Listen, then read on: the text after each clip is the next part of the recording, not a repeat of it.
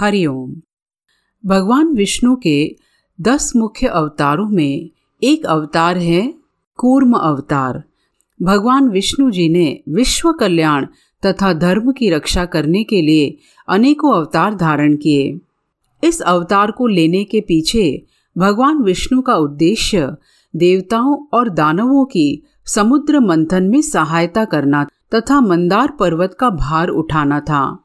एक समय जब देवताओं को अपनी शक्ति का अत्यधिक अहंकार हो गया था, विशेष रूप से देवताओं के राजा इंद्र को, और उस अभिमानवश उन्होंने ऋषि दुर्वासा का अपमान किया था। इसी से क्रुद्ध होकर ऋषि दुर्वासा जी ने देवताओं को श्रीहीन होने का श्राप दे दिया था। इसके पश्चात देवताओं की शक्ति दानवों के समक्ष कम हो गई, जिस कारण दानवों के राजा बलि ने देवराज इंद्र को पराजित कर दिया था। अब तीनों लोकों पर दानवों का राज्य हो गया था, तथा चारों ओर अधर्म बढ़ने लगा था। यह देखकर देवता अत्यधिक विचलित हो गए, तथा भगवान विष्णु के पास सहायता मांगने पहुँच गए। जब हताश देवतागण अपनी परेशानी लेकर भगवान विष्णु जी के पास पहुँचे तो श्री हरि ने इसके लिए समुद्र मंथन का उपाय बताया। क्योंकि प्रलय से पृथ्वी कुछ समय पहले ही उभरी थी, तथा सत्युग का पुनः उदय हुआ था, इसीलिए बहुत से अनमोल रत्न समुद्र की गहराइयों में छिपे हुए थे। और क्योंकि समुद्र को मथने का कार्य ना ही देवता अकेले कर सकते थे, ना ही दानव, इसीलिए भगवान विष्णु ने इस कार्य के लिए दानवों के साथ मिलकर समुद्र मंथन करने तथा उसमें से बहुमूल्य रत्न प्राप्त करने को कहा। साथ ही भगवान विष्णु जी ने देवताओं को बताया कि इसमें से अमृत भी निकलेगा, जिससे देवता अमर हो जाएँगे। अमृत को पीने से देवताओं की शक्ति दानवों से अत्यधिक बढ़ जाएगी, तथा उन्हें अपना राज सिंहासन पुनः प्राप्त हो जाएगा। भगवान विष्णु की आज्ञा प्राप्त कर सभी देवतागण देव इंद्र के साथ राजा बलि की नगरी गए तथा उनके सामने यह प्रस्ताव रखा। वैसे तो दैत्य गुरु शुक्राचार्य को देवताओं पर विश्वास नहीं था, लेकिन उन्हें उनका यह प्रस्ताव पसंद आया तथा इस कार्य के लिए उन्होंने अपनी सहमति दे दी। इसके बाद देवता तथा दानव क्षीर सागर में समुद्र मंथन के लिए पहुँच गए।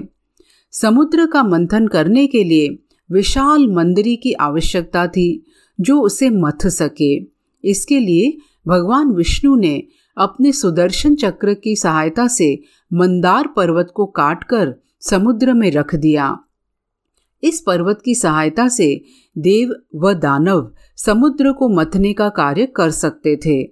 अब उन्हें उस पर्वत को घुमाने के लिए एक मज़बूत रस्सी की आवश्यकता थी। इसके लिए भगवान विष्णु ने स्वयं अपना वासुकी नाग दिया।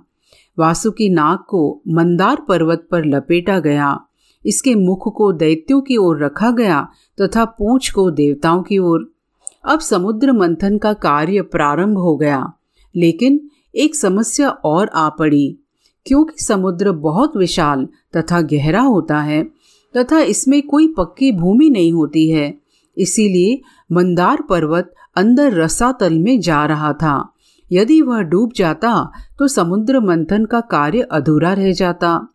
यह देखकर भगवान विष्णु स्वयं देव और दानवों की सहायता करने के लिए अपने द्वितीय अवतार लेकर प्रकट होते हैं।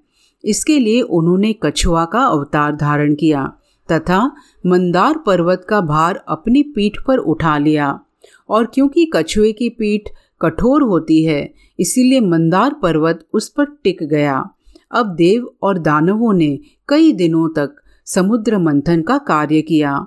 इसके पश्चात समुद्र मंथन से एक एक करके चौदह रत्न प्राप्त हुए, जिनमें हलाहल, कामधेनु, माता लक्ष्मी, ऐरावत हाथी, उच्च श्रैवा घोड़ा, कौस्तुभी मणि, कल्प वृक्ष, रंभा अप्सरा, वारुणी देवी, चंद्रमा पारिजात का वृक्ष, पांचजन्य, धनवंतरी तथा अमृत प्राप्त हुए।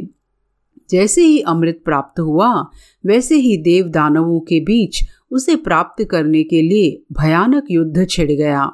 तब भगवान विष्णु ने अपना अंश अवतार मोहिनी ये लेकर उस युद्ध को समाप्त किया तथा सृष्टि का उद्धार किया। इस प्रकार भगवान विष्णु के कच्छप अवतार लेने के पीछे उनका माता लक्ष्मी को प्राप्त करना प्रमुख उद्देश्य था। इसके अलावा महाप्रलय के पश्चात जो बहुमूल्य रत्न तथा औषधियाँ समुद्र की गहराइयों में चली गई थी, उन्हें प्राप्त करना आवश्यक था, क्योंकि उसी के द्वारा सृष्टि का कल्याण संभव था। इसके अलावा किस प्रकार बुराई अर्थात दैत्यों का उपयोग अच्छाई के कार्य के लिए किया जा सकता है, यह आदर्श भी प्रस्तुत किया। इस प्रकार भगवान के इस कूर्म अवतार से यह सुंदर शिक्षा हमको प्राप्त होती है। हरिओम